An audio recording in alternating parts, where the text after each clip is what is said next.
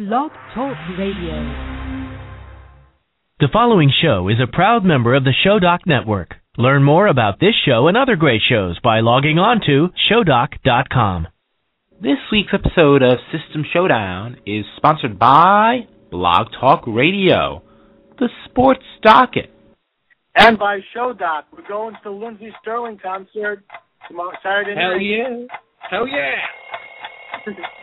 Welcome to System Showdown with Quas and Jon. Tune in to hear Jon, a Mac lover, go head to head with Quas, a Windows addict, to find out which system makes the grade. Presented by Showdoc.com.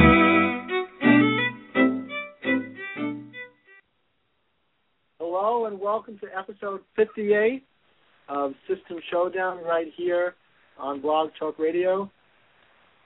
It's time to talk some technology. Hello and welcome to Showdown once again. This is episode 58, as I said before, for February 6th, 2013.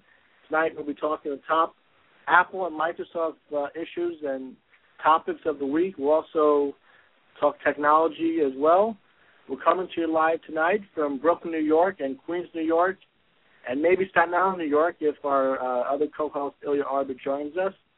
Thanks for tuning in. I'm Ethan Kwassman, the PC guy. And I'm Jon Scheiber, the Mac guy, and we have a great show for you guys tonight. I promise you that. We're going to be talking some great topics, and as Quaz said, we're coming from Brooklyn, Queens, and maybe Staten Island, so we'll see about that. We're still waiting on our third co-host, who is MIA right now. But we're going to be talking some, yeah, we're going to be talking some really great stories, though, don't get me wrong. We're going to be talking, headlining our show tonight is going to be the evasi0n jailbreak, which just was dropped on Monday afternoon to a hotly anticipated crowd of jailbreakers who are sick of Apple's practices as far as locking down their phones. And we're going to be having an exclusive talk with me, a jailbreaker, who's going to be talking about some of the latest tips and tricks as far as the new evasi0n jailbreak, which, by the way, is for uh, the iPhone 5, which made this so hot. It's for Apple's latest device. It's for pretty much any device that can run iOS 6. So this was a big deal. I believe we're also going to be talking a couple of other minor stories. We're going to be talking about the private uh, Dell Dell computer is going to be going private, you have, we'll have the inside scoop on that. And we're going to be talking many, many other little tech stories tonight. How are you doing tonight, Quaz? I'm doing good. Um, Mm-hmm. I'm hear about this jailbreak, even though I have an iPhone 4. It doesn't really apply to me, but I do have iOS 6 on my iPhone 4. So what does that mean, Jon? Does it apply for me or not? That's actually an excellent question. Like the reason why this jailbreak was so popular because it was for so many devices. I believe that the full, if you want to check out the full list, you could go to evasi0n.com. That's E V A S I the number zero n dot com. Uh, it's I think it's for nearly any device that could run iOS six. So iPhone five, iPhone 4S, iPhone four. Uh, what else was there? Uh, definitely uh, the iPod, tu- some newer iPod touches, iPads, the iPad Mini. It, it, that's why it's such a big deal. People have been waiting on this for months now, since iOS 6 dropped la- late last year. And there's some really cool tweaks that people have been waiting for with this that I've actually been playing with a lot. And the crazy thing I was thinking of now, like not many people even know what jailbreaking is, because uh, like I was reading on the Reddit threads. I'm a big Redditor. Uh, a lot of people are curious now at this drop. What is jailbreaking? Why would I want to do it? But it's growing, and it really like I'm a huge Apple lover, but it comes down to the thing I'm getting sick of Apple, you know, is limiting features in order to preserve the App Store and allowing, like, not allowing extra tweaks to go on to their store that people have to, you know, go through drastic measures like jailbreaking in order to accomplish little things. Because when you hear about jailbreak tweaks, it's really, really tiny stuff, but it makes a big difference for jailbreakers. That's yeah, that's my view on it, at least. Like, would you ever want a jailbreak clause? Uh, I'm a little bit. I don't want to go to prison, so. Uh, uh, you're funny, and like, like you, you may be joking, but the crazy thing is, Apple has been wanting to make jailbreaking illegal, which they tried, but I'm pretty, like, I'm not actually sure. Like, they've been follow, like, they've been trying to say that it's against the DMCA in order to jailbreak your device, but I think it was ruled that like my feelings on it, and this is like I'm not a lawyer. I don't know the first thing about internet law, copyright law, digital law, but if I buy something, then I own it. I could do what I want with it. If I go out and spend my hard-earned money on a device, I could do whatever I want with that device. You know, I could take it apart, I could make it something different, and I could modify the software on it, which is exactly what jailbreaking is. It's literally taking a device and modifying the software on to fit your needs. Right. Mm-hmm. And and uh, this is this is something that uh, has been very popular in the iPhone community for a long time. Mm-hmm. That's the crazy thing. Like, as a matter of fact, it's funny you mention that because, uh, like, with the first iPhone that came out in 2007, I'm most people. I'm not actually sure if people remember it or not, but it didn't have an app store. The app store was an afterthought. Uh, so what happened was people. The first jailbreaks were all about getting apps onto this device. So I remember some of the first apps were like Lights Out and the Installer app, and this was before like Cydia is the main jailbreak app that's used today for downloading packages, and it's always been about you know get sure the jailbreak community is much smaller then, and it's grown a lot.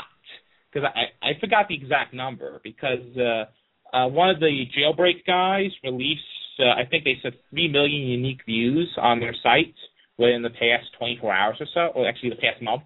That's still pretty impressive. 3 million unique views and 8 million total views in order to get the latest jailbreak. So it's starting to catch on. And uh, big shout out to the guys at reddit.com slash r slash jailbreak. They, you know, they've been growing in numbers exponentially. I wonder actually how big they are right now. Because if you go there, that's really where all the jailbreak discussion takes place. Yeah, right now it's 25,000 readers who have been subscribed to Reddit or Jailbreak. And the, the number is growing. People are more interested in customizing their devices more than ever. And, you know, I can't say I blame them. Apple really locks down the device so you can't do anything, but it's really fun. But, like, uh, we could talk about some examples of what you could do with jailbreaking if you're curious, Cause, because I know you're on the fence of that, and I'm sure many of our listeners are too. Isn't that right? I would imagine. And if mm-hmm. our listeners want to chime in on their experiences or non-experiences with jailbreak, jailbreak, they can call us at one three four seven four two six thirty nine zero three. You can also join our blog talk radio chat room if your hope becomes lively in the future. And you can also chat with us on Jabber Chat if, if you're into that type of thing. Uh, you can. I am uh, the Mac guy, Scheiber. He's really he's really the Android guy in disguise. So uh, guilty, guilty is charged. Yeah. uh, you can I am Scheiber at Scheiber at jabber dot org. That's S C H E I B E R. And you also I am myself at Ethan Kwassman at jabber dot org. Mm-hmm. So, um, and uh, yeah, so this is one of this this was this was announced on Monday afternoon, right? Mm, correct, Monday afternoon. They actually teased it for the Super Bowl. They teased it for Sunday, but people like they've been waiting on this for a while now. Like there were delays, many many delays. First, uh, I believe the delay was Apple was going to release iOS 6.1, and they were worried that this is going to break the jailbreak. It's going to make it not work anymore. So the developers of the jailbreak held off on it until it 6.1 was released from Apple. After 6.1 was released, and they said it was all clear, they got back to work on it, did the final touches, and it was it was released on Monday afternoon. Crazy thing though, like I believe it, it was at 12 p.m. exactly that it was released, and like when they put up the download links, it actually almost crashed the site from what I remember. People were trying to post mirrors of the file, uh, torrents of it, and in order to get this file spread around. And I believe it was so hotly anticipated that it actually crashed a number of the package servers that were used to host the installer packages for the devices. Because I definitely had trouble. When I was trying to install the jailbreak and go on to Cydia and get some packages, I was getting constant timeouts. It wouldn't let me sign in to my account on Cydia in order to get packages I purchased. And it was crazy. It was crazy fun too. I loved it to death. The the process was incredibly painless. It took about uh, altogether about five or seven minutes in order to jailbreak the device, and then you could go have fun and download whatever you want onto it and have some crazy tweaks. Like we could talk about some of my favorite tweaks if you're really curious. Uh, yeah, I'm curious. hmm Yeah, I'll just tell you real quick a couple of my favorite things I love about jailbreaking the device.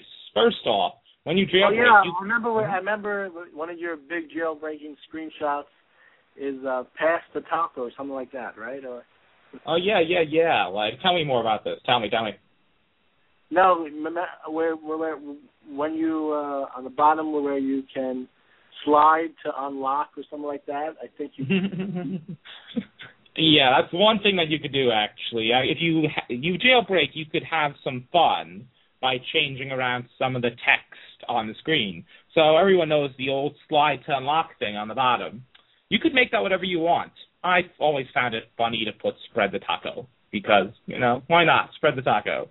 So I put that and what else? You could also change the color of the little button too. Like uh, everyone has that little silver button they use to slide. I made mine blue. I find it looks nice. But those are just little cosmetic things. Some of my favorite useful things I like to do on a jailbroken jailbroken device. Here's just a few of my favorite things. First off, you know how it, Apple puts a limit on how many icons you can put in a folder? I think it's 12 on the iPhone and 20 on iPad. You know, sometimes you want more in your folders because I have way more games than 20.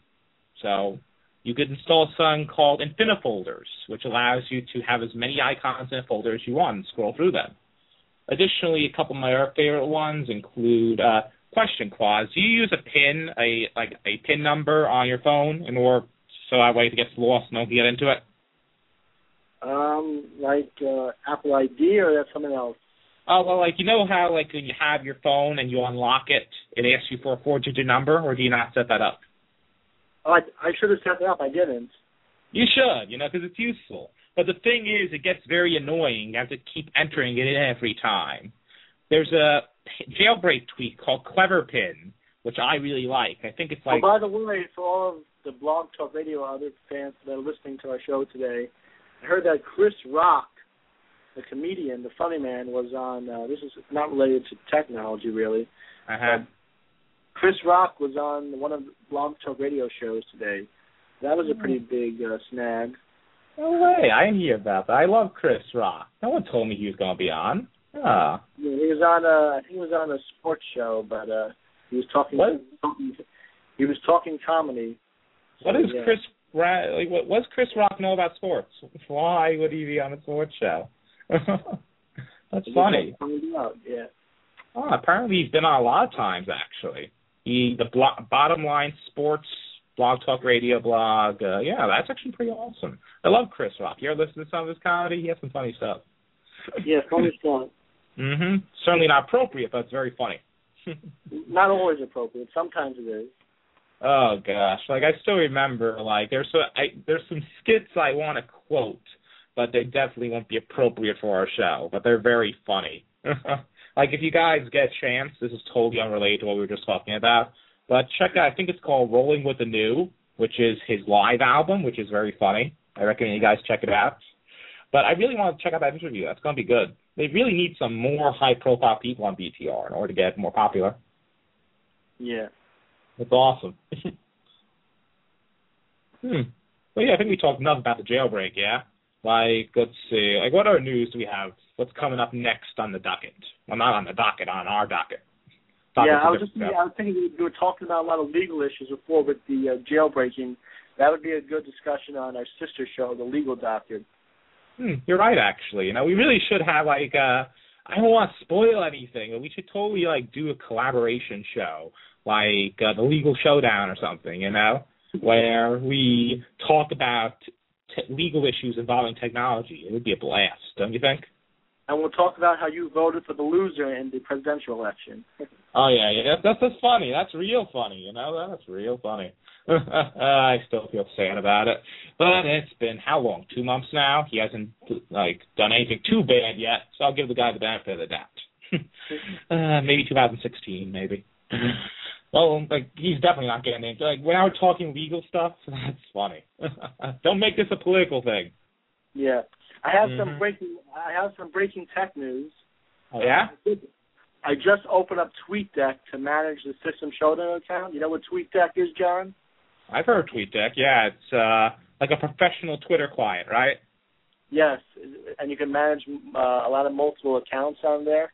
Yeah. How many accounts do you have anyway? I'm curious. Uh, enough to drive you crazy. That's funny. All right. So what's the breaking news? Tell me. Well, there's an update, a new update. I'll tell you what the update is. Enlighten me.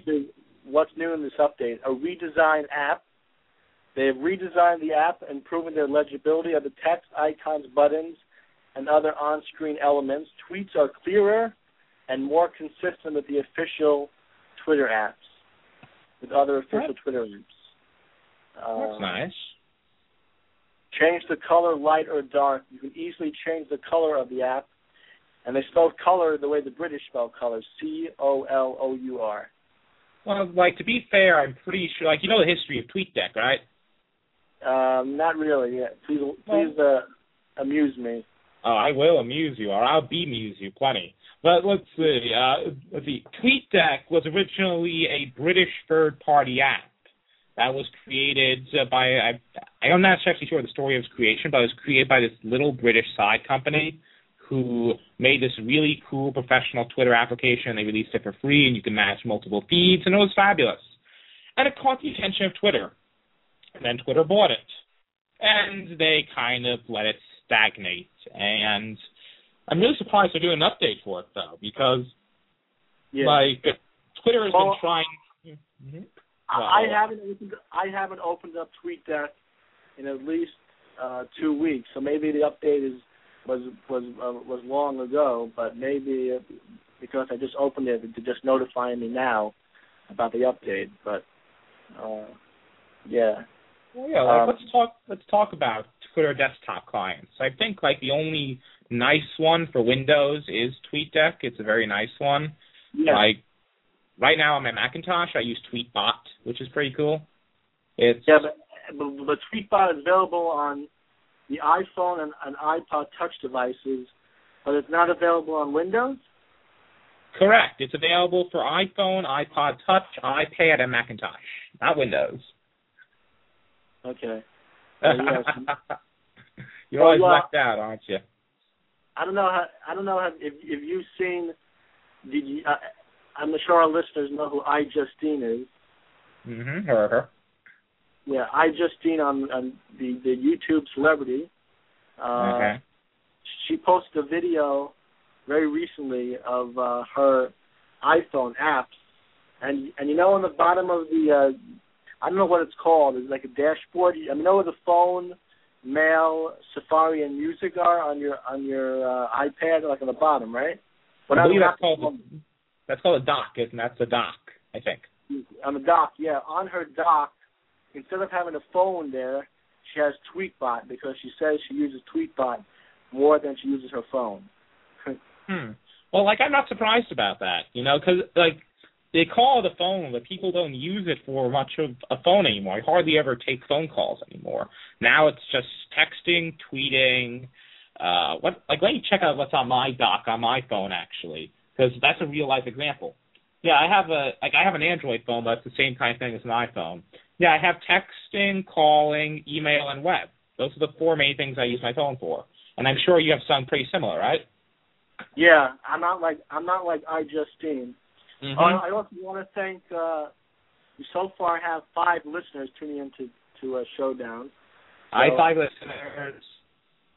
I five listeners. uh, well, yeah, but let's see. We're talking about uh, our docs. Like I'm looking. I have an iPad. I'm looking at my dock right now. That's actually like this ties perfectly into what we're talking about because uh, Apple usually limits you to four icons on the bottom if you have an iPhone or an iPod, or six if you have an iPad. If you jailbreak, you could put more down there. Right now, I have seven down there. I have Safari, Mail, Twitter, Alien Blue, which is Reddit, Evernote, Spotify, and Settings. Those are my seven most used apps, and they're great. I'm not gonna lie. Uh, but let's see, what were we talking about? So how we like traveled down to a total tangent of this. but yeah, like I really do want to see this iJustine video. Actually, I definitely want to see this. It's on her channel, right? It's on her main channel. She has five YouTube channels. Who has five YouTube channels? I know she's a professional YouTuber, but seriously, five?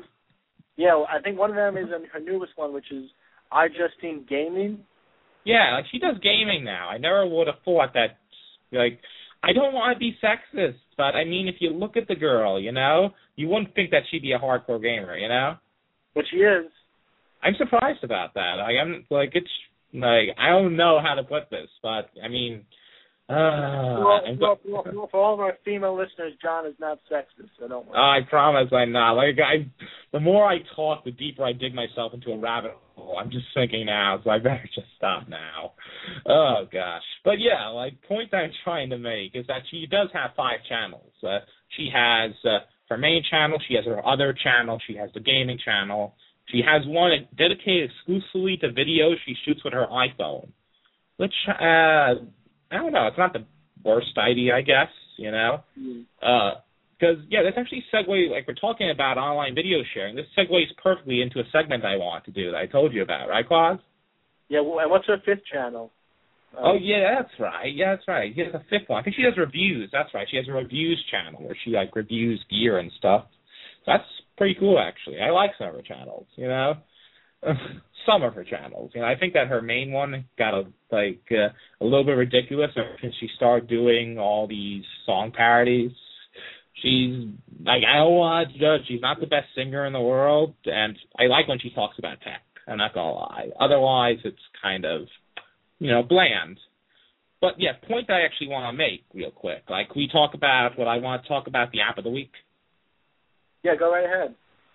Sweet. We're talking about online video, and this actually falls in perfectly with iJustine because iJustine is on this brand new service from Twitter. Uh, it's called Vine. If you go to vine.co, that's vine.co, you can check it out. Vine is a brand new app from Twitter. They just released it a couple of weeks ago. It's available for iPhone, iPod Touch, and iPad, and it's free of charge, and it allows you to make little six second looping videos and then share them on Twitter or Facebook with your friends. And it's Oh. really it's cool. That's- Yeah, wow. Um, yeah, I'm I'm currently I'm I'm using for System Showdown. Uh, now, Jon, were you the one that posted a tweet? We're going live with episode 58 in less than a half hour at 6:30. I hope so. Yeah, that was me. I'm pretty sure. Why? Yeah. That was me. No, yeah. no, I'm looking at I'm looking at I'm using TweetDeck and it really looks um, amazing right now. The, the the new look of TweetDeck. If, you- if you have TweetDeck or if you're a Twitterer and you have Windows, definitely get TweetDeck because they made a ton of new great adjustments to uh, the network. Um, yeah. That's cool. Like I I have the old version of TweetDeck. I have the yellow one. They changed it to a blue icon now, right? Uh, yeah. All right, cool, cool. Because like, I have the really old version. They updated it because I have uh, version point three eight two. Yeah, there's a new version of TweetDeck available. That's right. Yeah. Uh, yeah, I might as well update it. Actually, come to think of it. Hmm. You know, like, uh, what are your favorite fe- uh, What are your favorite features in a Twitter client anyway? Because yeah, you're a heavy tweeter, aren't you? Yeah, timeline interactions, men- mentions, search, lists, messages, trends, tweets, favorites, activity, and Facebook. Nice, nice. And like, you have like three different Twitter accounts just to your own name, don't you? yeah, and I'm, I'm I, I actually I like your idea. Jon had this brilliant idea where you have one Twitter client for all your Foursquare check-ins and Instagram photos, and you have another Twitter client for all your tweets that you all, all your at replies, all of your um, tweets from your from your from your Twitter clients. So, yeah, Jon, can you explain that theory? Because I think our listeners would like to would probably learn something from that. Wait, wait, that was my idea. I don't even remember that. I must have came up with that like Oh, the flash of genius. Well, Jon, Microsoft Windows was my idea. oh yeah, yeah, yeah. Windows was my idea. Oh yeah, like that was such a horrible campaign. I can't believe that. Apple, like, I can't believe Microsoft actually did that. You know, Windows 7 was my idea. Oh gosh. But yeah, like speaking of, we actually want to talk like go. With this segues perfectly into what we wanted to talk about. Actually, have you heard the new Surface Pro was released and is being reviewed, and people are saying it's not that good. Like, are you excited for the Surface? Would you buy a Surface as opposed to an oh, iPad? Yeah. It was like a thousand dollars. It's very expensive. Uh, it's very expensive, but you're getting a full laptop. Like, well, you're not getting a full laptop. You're getting a tablet with a keyboard and a full version of Windows 8 that can run all your favorite Windows applications. And I think you're right. It's pretty expensive, especially when compared to something like an iPad. But Microsoft's not trying to aim for the iPad. They're trying to aim for little notebook computers like the MacBook Air or something. You know, so you're right. It starts at like nine hundred dollars, and uh, I I know we bring the, them up every episode, but if you go on The Verge, they have the Microsoft Surface Pro review when they have the best reviews. Because I'm not gonna lie, it may be my Microsoft bias, but if Apple made a device like this, I'd say that's gorgeous. It's a sexy little device, you know. It's cool looking. That's the thing. But they're saying it's like I especially like its keyboard. The keyboard on it is gorgeous. It it's brilliant to integrate the keyboard right into the cover of the device. And I like it a lot. But the main problem is it runs on Windows, you know, and a lot of people see that as a pro, and I'm sure you'd love it. But I don't know. For whatever reason, I don't see Windows and a tablet mixing that well at all. That's just me. Like, what do you think of that? Would you use Windows on a tablet? Yes. Really? Why? Because uh, I um. Uh huh. I get to experience what it may have been like to use a Zune. Oh yeah, of course. I miss the like. I know I say this now after it's been discontinued, but I miss the Zune. The Zune had a good thing going for it. Like they discontinued all devices and they rebranded the service as Xbox Music, but I still remember like why did they make it come in brown? Who would buy a brown device? You know, I don't think Apple has ever offered a brown device ever. You know, like I guess some people like brown, but really, but I'm totally like the majority of their branding was brown too. You know, like it wasn't hip, it wasn't sexy, it wasn't cool, and that's why I honestly think it failed. You know, but uh, point I'm trying to make, enough focusing on Microsoft's previous previous failures. I think for Microsoft right now, it's do or die. They need Windows 8 and the Surface to succeed. They are putting nearly all their chips on this because that's what they have. Oh yeah, we actually talked about one other thing if we're talking about Microsoft. Have you seen the new version? Uh, we talked about we touched on this last week, but I wanted to bring it up real quick. Have you seen uh, the new version of Microsoft Office? Uh, Office. Uh, mm-hmm. I, we touched on this last week, uh-huh. but Jon, do you think Microsoft Office is, is, is still going to be a competitor with with, uh, with Mr. Google Docs? Uh, yeah, yeah. I, I could. That they're trying. That's the thing. You know, they're trying very badly because I think uh, with this new Office Live 365 or however they're branding it, it's an online service, and it's not only online; it's also a subscription service. But it comes down to the thing: why would you pay a subscription fee for Office when you could just use Google Docs for free? You know. And uh, the big thing right now is like this ties in perfectly to the Surface thing because Surface, Microsoft is marketing Surface as the only tablet that has Office, and technically that's true.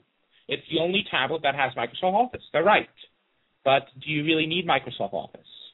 The iPad has Pages. The iPad has Evernote. The iPad has uh, all different kinds of comp- competing programs, OnLive, Google Docs, Google Drive, all these different programs are already available on competing tablets, even on Android tablets.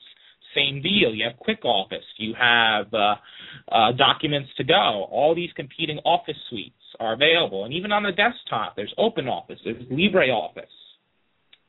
I don't know if Microsoft has what it takes, uh, in, you know, in order to stay relevant.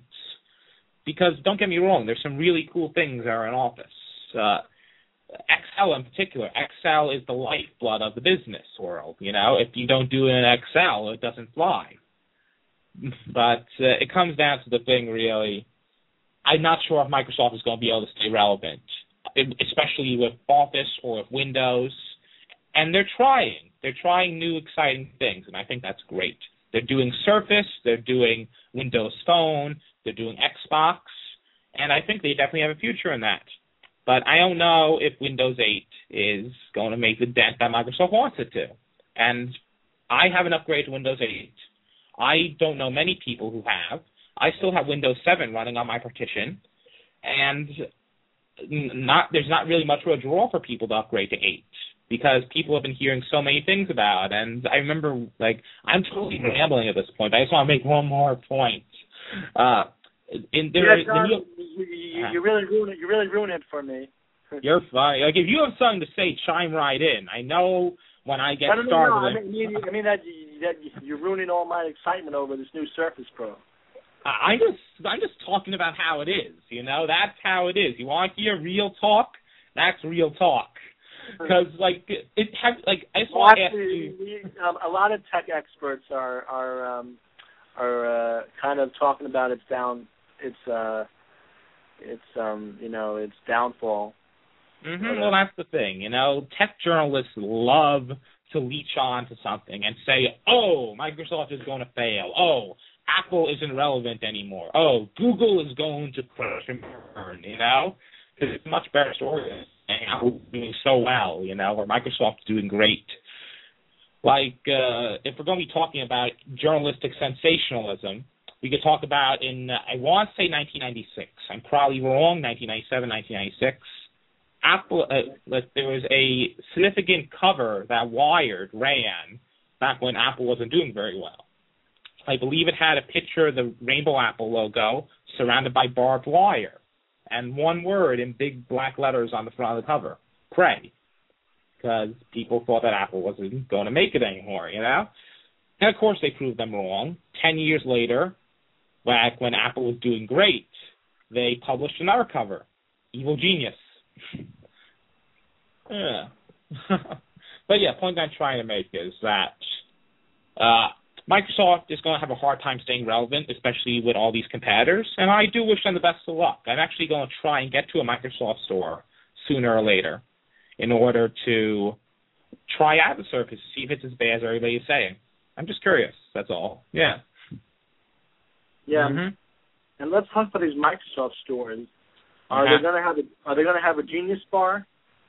Like I don't know if they they can't call it that. Of course, I'm pretty sure Apple owns the trademark on Genius, but Yeah, you know what? I want to talk about you. You talked about trademarks. Sorry to interrupt you, Jon. Mhm. Have you heard about the iPhone in Brazil? Oh yes, that's actually a very good story actually, because uh, they do feel this one. Like uh, you heard about this, you bring it up. I want to hear what your thoughts are on this. Well, yeah. There's a company. I'm getting the story on right now. There's a company um, in Brazil that wants to grab the uh, trademark.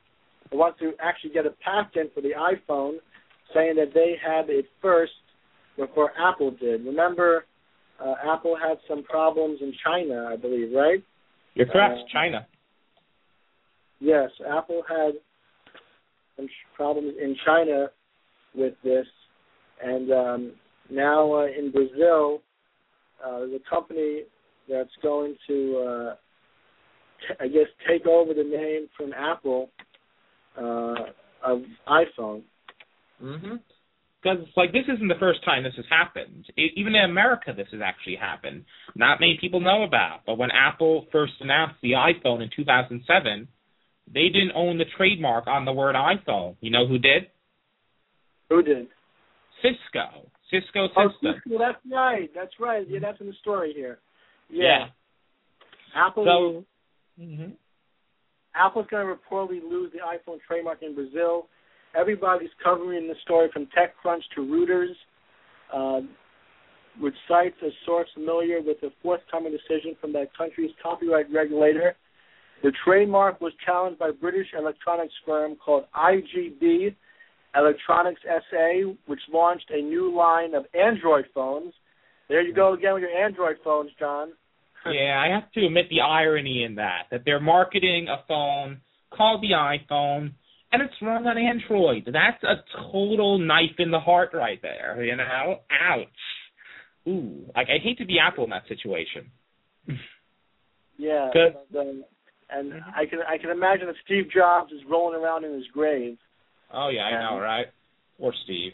Uh, but here's the thing: like, what if you were Apple in this situation, and you were trying to get the trademark of your product around the world? Because keep in mind, every country's trademark laws are different, and Apple needs to try and obtain the trademark for the word iPhone every single country that sells it in, and that's of course very difficult, you know. Because someone in you know Belgium or something could register the trademark for iPhone, and Apple can't do anything about it because that's a different country. And Apple's an American country. Apple's not a country. Apple's an American company, and they're going to have trouble trying to enforce their trademark. Because uh, what would you do if you're Apple in this situation? How would you handle this? I would uh I would pay them millions of dollars that I make Mhm. off of all my products to to get the trademark. That's what they call royalty, and that's exactly what Apple did with Cisco, and that's exactly what Apple did with that China case over the word iPad. But there's a couple of other options they have actually, uh, from what I've read that they could do if we want to look at this legally.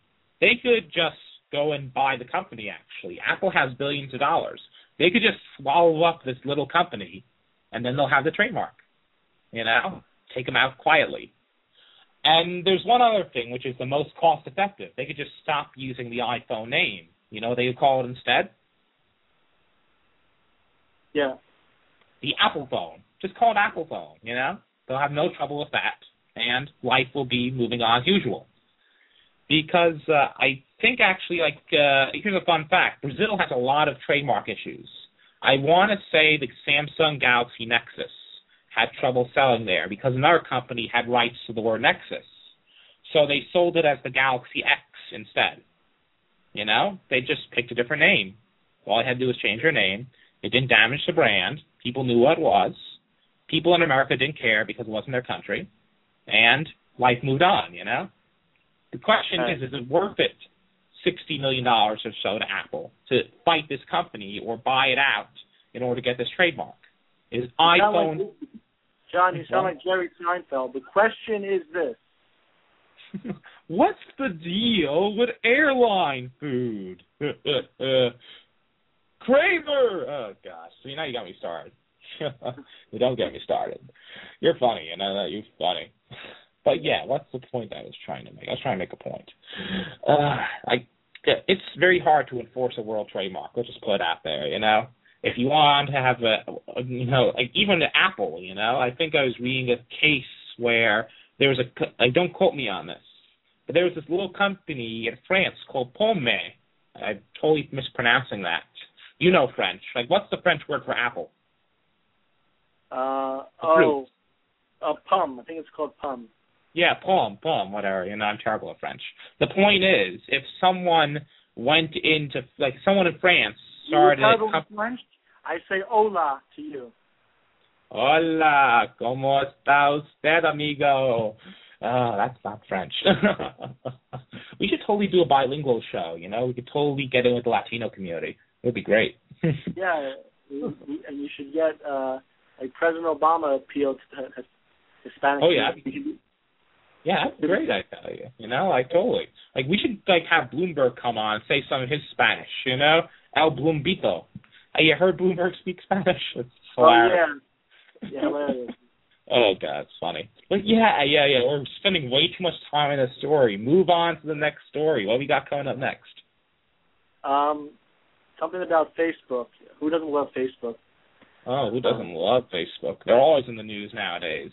Because yeah, like we have a story coming up that I wanted to talk about. We can talk about after we talk about this one regarding Facebook's newest acquisition, Instagram, and their new redesigned website. Yeah, um, definitely. And uh, Yeah, yeah, yeah. So tell me, I'm like, hoping, what? I'm hoping Foursquare follows in Instagram's footsteps Hmm, how so? by uh, by allowing you to check in online. You can, are, are you allowed to do that or not really? You can't really, you know, because the thing about checking in online is that the way check-ins work on Foursquare is it uses the phone's GPS, you know, in order to make sure you're actually there. And yes, there are ways to cheat at Foursquare. But the thing is, there clearly there's no GPS in most computers. Come to think of it, I can't think of a single computer that has GPS. And it comes down to the thing, it just won't be practical. Why would you pull out your computer and check in somewhere when you could just do it on your phone or do it on your tablet, you know? Because it's funny how Foursquare is very hesitant to make an iPad app.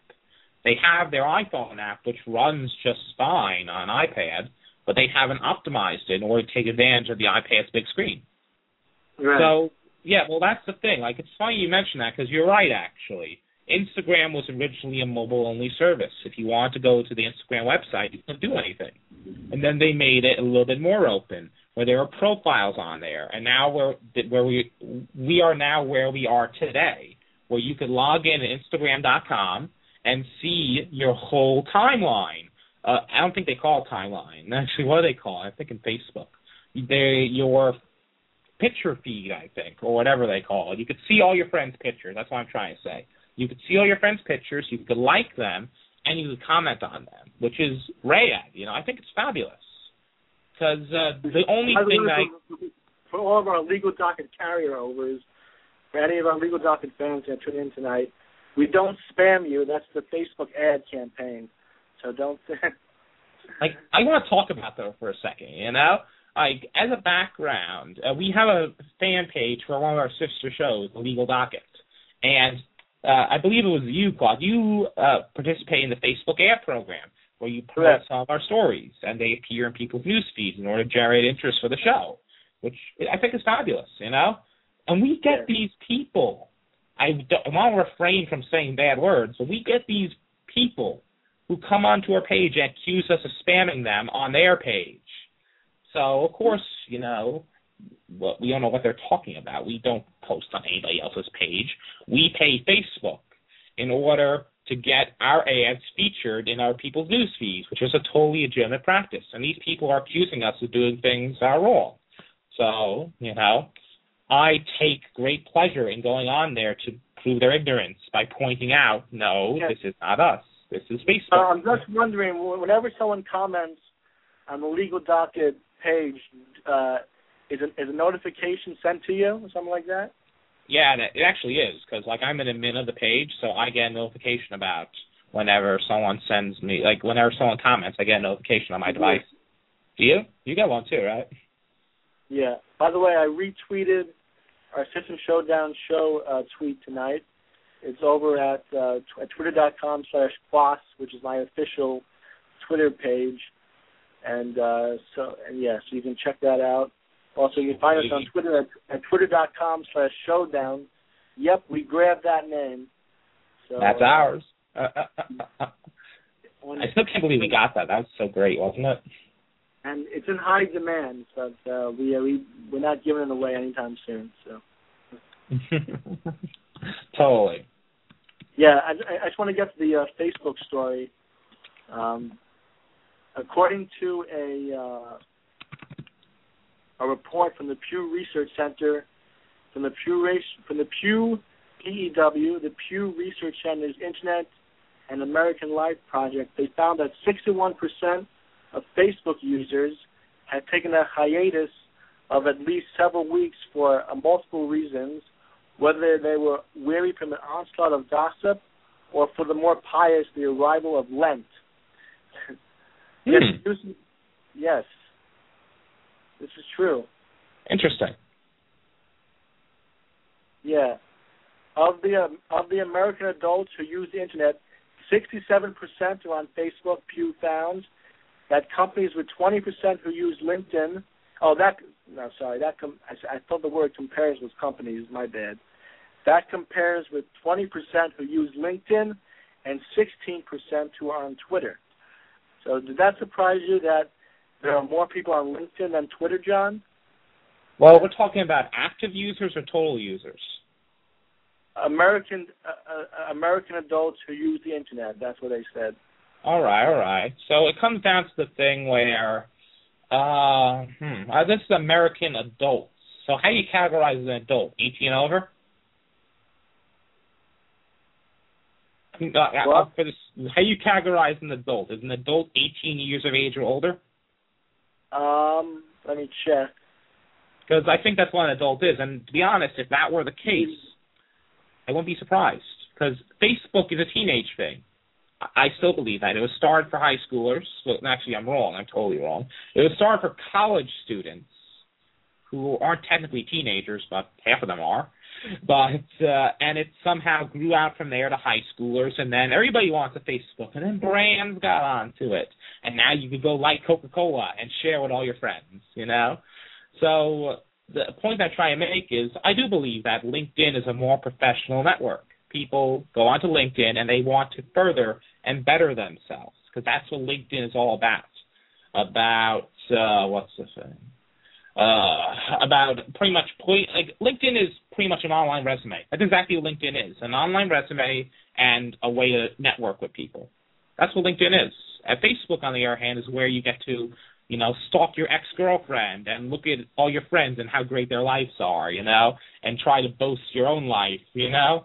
That's the main divide between Facebook and LinkedIn, and that's why I honestly wouldn't compare it. And I bet money I, I you know I bet money on this that the majority of Facebook users are also on LinkedIn and vice versa. A lot of people, I'm sure, have both profiles. I, I for example, try to have as many profiles as possible online: Facebook, Twitter, LinkedIn, Google Plus. You know, and, you know, it's the social generation. You know, be online as much as possible, I guess. And I do want to bring up what you said. People take breaks from Facebook. Have you ever taken a long break from Facebook? Uh, yes, I have. In, a little bit in college, yeah. Mm-hmm. How'd that feel? Do you have any withdrawal symptoms? Uh, a little bit, yeah. It because that's the thing. Like, Facebook is so addicting. It's incredibly addicting, and of Well- course, like that's it's addicting. I'm not gonna lie, it's fun. But uh, the point I'm trying to make is uh, no wonder that like uh, if you get really into it, it could make you crazy. You know, that's why it's not a bad idea to take a break from it. But the problem is, Facebook is so ingrained in our lives now. You know, it's like everything uses Facebook. With Facebook Connect, especially, if I want to log into a site, I gotta use my Facebook login. You know, if I want to go on to Spotify, I gotta go use Facebook in order to get on to. You know. Mhm. Yeah. Well, yeah, I digress. I, wa- I once posted a status that Facebook Connect is an even greater invention than Facebook itself. hmm Like it comes down to the thing. Facebook is what's hot now, but Facebook Connect is going to keep Facebook relevant, and that's what MySpace and Friendster and all these previous networks before simply didn't have. They didn't have a way to keep the service relevant, and as long as Connect will, is around, people are going to keep using Facebook. Even if they don't use it directly, they'll be using it as a single sign-on service, something like. Uh, not many people remember it because it was pretty big back in the, the, the early 2000s. OpenID. OpenID was meant to be a single login that you'd use for every single website. It didn't catch on, mostly because Facebook came with Connect and it took its place. And that's what Facebook's goal is. Facebook wants you to log in using it to every single site that you touch. So that way they have relevance. That's their shtick. If they're ingrained in enough services, they'll keep going. And yeah, well, that's how I feel about it, at least. That's a great topic for future shows as well. But getting Oh, back sure. to our main, our main topic about the uh, Windows 8 tablet, there's Uh-huh. a study that came out, according to CNET, that those who work information would rather have something like a Surface than any Apple counterpart. But hardly, however, any of the respondents actually owns a Windows 8 tablet. So, Jon, d- d- uh, are you surprised by that at all? That uh, that um, people who worked would rather have a Surface than an Apple counterpart? Or, Well, it, it comes down to the thing where people like familiarity. If you give, it's like, say you have someone who works in a company whose job mainly consists of writing in Word and working in Excel and making something in PowerPoint. That's consistency. If you give them an iPad or a competing tablet, they're not going to know what to do. However, if you give them something like a Surface that has Word, Excel, PowerPoint, and runs the tools that they need right out of the box, then they wouldn't be so hesitant to pick one up, you know? I personally believe that. And uh, I think that, uh, let's see, what's the point I was trying to make with that? Uh, it's going to be big in enterprise. I guarantee that. That's where Microsoft is shooting for, and that's where Microsoft is most relevant nowadays. Microsoft is big with enterprise. Microsoft has uh, Outlook, which uh, have you seen? They're trying to rebrand Hotmail as Outlook.com. I've got an Outlook address. I think it's pretty cool. If you've seen the new interface, it's really beautiful. I'm not gonna lie. But does it matter, uh, does it matter if you're using Safari or um, yeah, like uh, you made a good point. That's pretty funny. It's funny. Like it's surprisingly, Outlook works great in Apple Safari. Who knew? Yeah, it was fabulous though. Uh, but the point I try and make is it goes back to the whole thing of if Microsoft wants to stay relevant, they need to keep going for the enterprise market, and hopefully they could stick with that because I really don't see too many people going into like too many companies going into enterprise as well as Microsoft could. I'm sure some of the bigger ones have a shot. Maybe Cisco, maybe Oracle. Any mm-hmm. of these companies certainly could do it, but Microsoft's the top dog right now, and it's going to be very hard to dethrone them. Yeah, that's my spiel.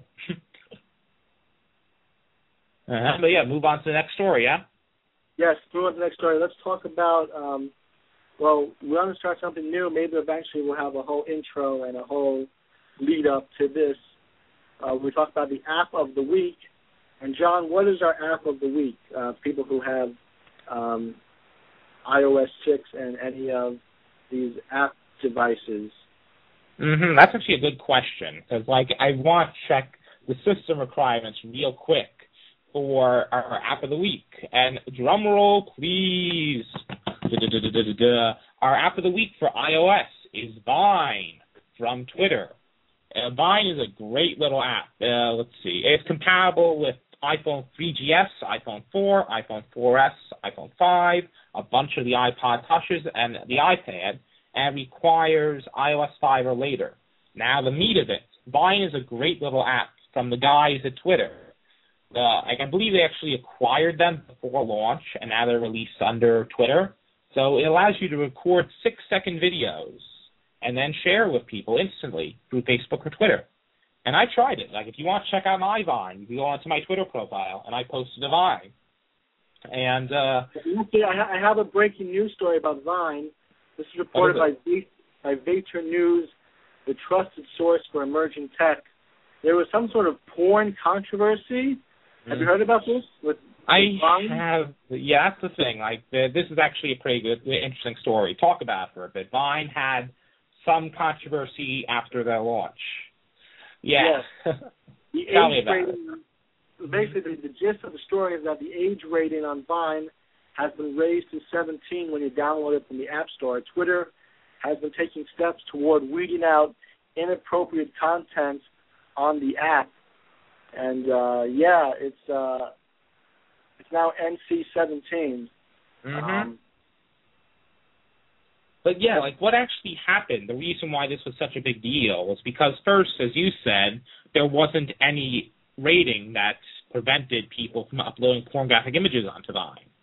And the main problem that actually happened is, uh, as a bit of background, when you open the Vine app and you're not subscribed to anybody, you're not following anybody, you see the editor's picks that the Vine editors actually sit down and choose to go what goes on the homepage of Vine. Somehow, through human error, someone picked a pornographic clip and made it the editor pick. And this was seen by, I'm not sure how many Vine users, but it had potential to be seen by people who shouldn't have seen it. And that's, you know, this was within a week of the thing being released.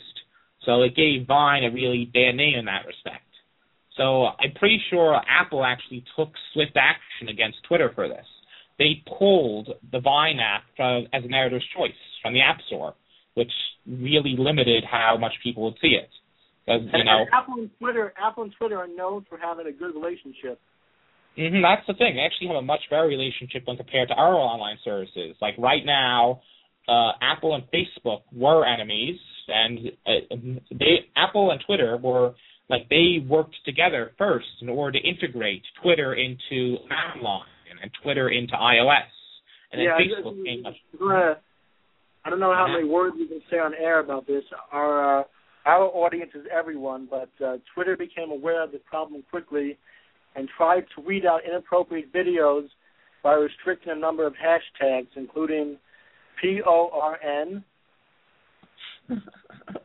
Come on, like I already said the word S- pornographic. We could say that. S E X. we we can't say that either. Oh come on. Well, this we can say B O O B S. oh yeah, we could totally say that. Uh, I feel like we're playing George Carlin's Seven Dirty Words You Can't Say on Television.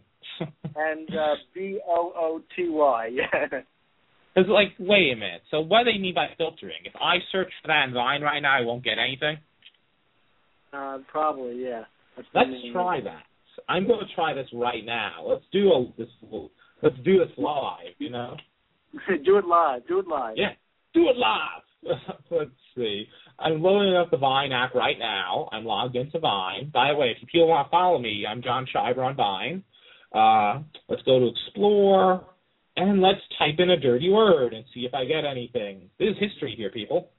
Uh, come on. Huh, it's giving me a up face. That's weird. Why isn't it letting me search? Okay, let's try another dirty word. Yeah, I think you might be right, actually. It's limiting you that you can't search for those tags. You're right. I can't find any pornographic content on Vine. This is unprecedented. Uh, let's try some other words. Uh, if you guys only knew what I was typing right here, you wouldn't believe it. What the FTC has to say about all this. Well, it comes down to the thing, like, you and I both know that Twitter is anything but family friendly. There's a there's a lot of adult content on Twitter. We know that for a fact. Like I don't know how much I could say, but there's a lot of adult stars who have personal Twitter accounts who use them to connect fans. And I think that's fabulous, you know? Just like how celebrities go onto Twitter, so do adult celebrities. And more power to them. They connect with their fans like they never could before, you know? And Right. yeah, I think that's great, you know? But I really do think that there should be some kind of parental controls on Vine. And I think there really should be on Facebook and Twitter too, for that matter, you know? Because uh, have you heard about uh, just one quick tangent? Because we're definitely running out of time. Have you heard there's this new social network called Grom Social? I think it is Grom Social. It's a social network for kids, and like a parent makes an account on it, and uh, the child uh, goes on and does whatever, and then the parent gets a weekly report about what the kid's been doing on it. No, I haven't seen that. It's pretty cool. Like look it up. I'm pretty sure it's called Grom Social. That's right, G R O M, Grom Social. It's a cool idea, I think. You know, more power to them. Because Yeah. the internet's a scary place, you know. Scary, scary place. but yeah, we got like two, how many minutes left do we got on on air? According to Oh. our switchboard, we got a minute and 40 seconds. So. Oh, great. So let's wrap it up then. Is there anything else you want to talk about tonight? Uh, not really. I think we covered everything. Oh, Dell, quickly, very quickly about Dell. Okay, Dow. yeah. What's the story with Dell? oh, what's the story with Dell? Yeah, Dell's going private, right? Yes. hmm What's that mean? oh, well, like I'm pretty sure. Like I read the article. If you want to check out The Verge, they know way more that, about it than we do. And I'm pretty sure they actually bought back all the stock from the investors, and they're becoming a private company again. They were private once, they went public, now they're going private again. And But well, also, uh, said- we, we talked about Facebook tonight. What is Michael Dell? What does Michael Dell, ending the show, what does Michael Dell have in common with Mark Zuckerberg? I don't know what. He started his company from a college dorm room. Ah, ah. I thought that was going to be a joke, but that's actually a pretty interesting observation. Yeah, because uh, real quick, we got like 40 seconds left. Uh, read Michael Dell's book, Direct from Dell. It's actually really good if you're interested at all in how technology business works. It's a really good book. So Uh-huh. don't we- I'm actually using a Dell computer right now, and, and I'll say goodbye for my Dell computer, and we'll see how Dell does in the stock market going forward now that they're private. Mm-hmm. We're going to update next week, right? We're going to be talking about it next week, hopefully. See if there's any big news about it. Yeah. Yeah, and hopefully next week, hopefully next week Ilya will will rejoin us. Right now he's MIA. We hope he's okay. So Yeah, we'll see if we can find him. Ciao for now, everybody. It's been a pleasure Peace. letting. I am Jon, the Mac guy, and who are you? Quas, the PC guy, Kwassman and Scheiber out. Out. Good night. Good night.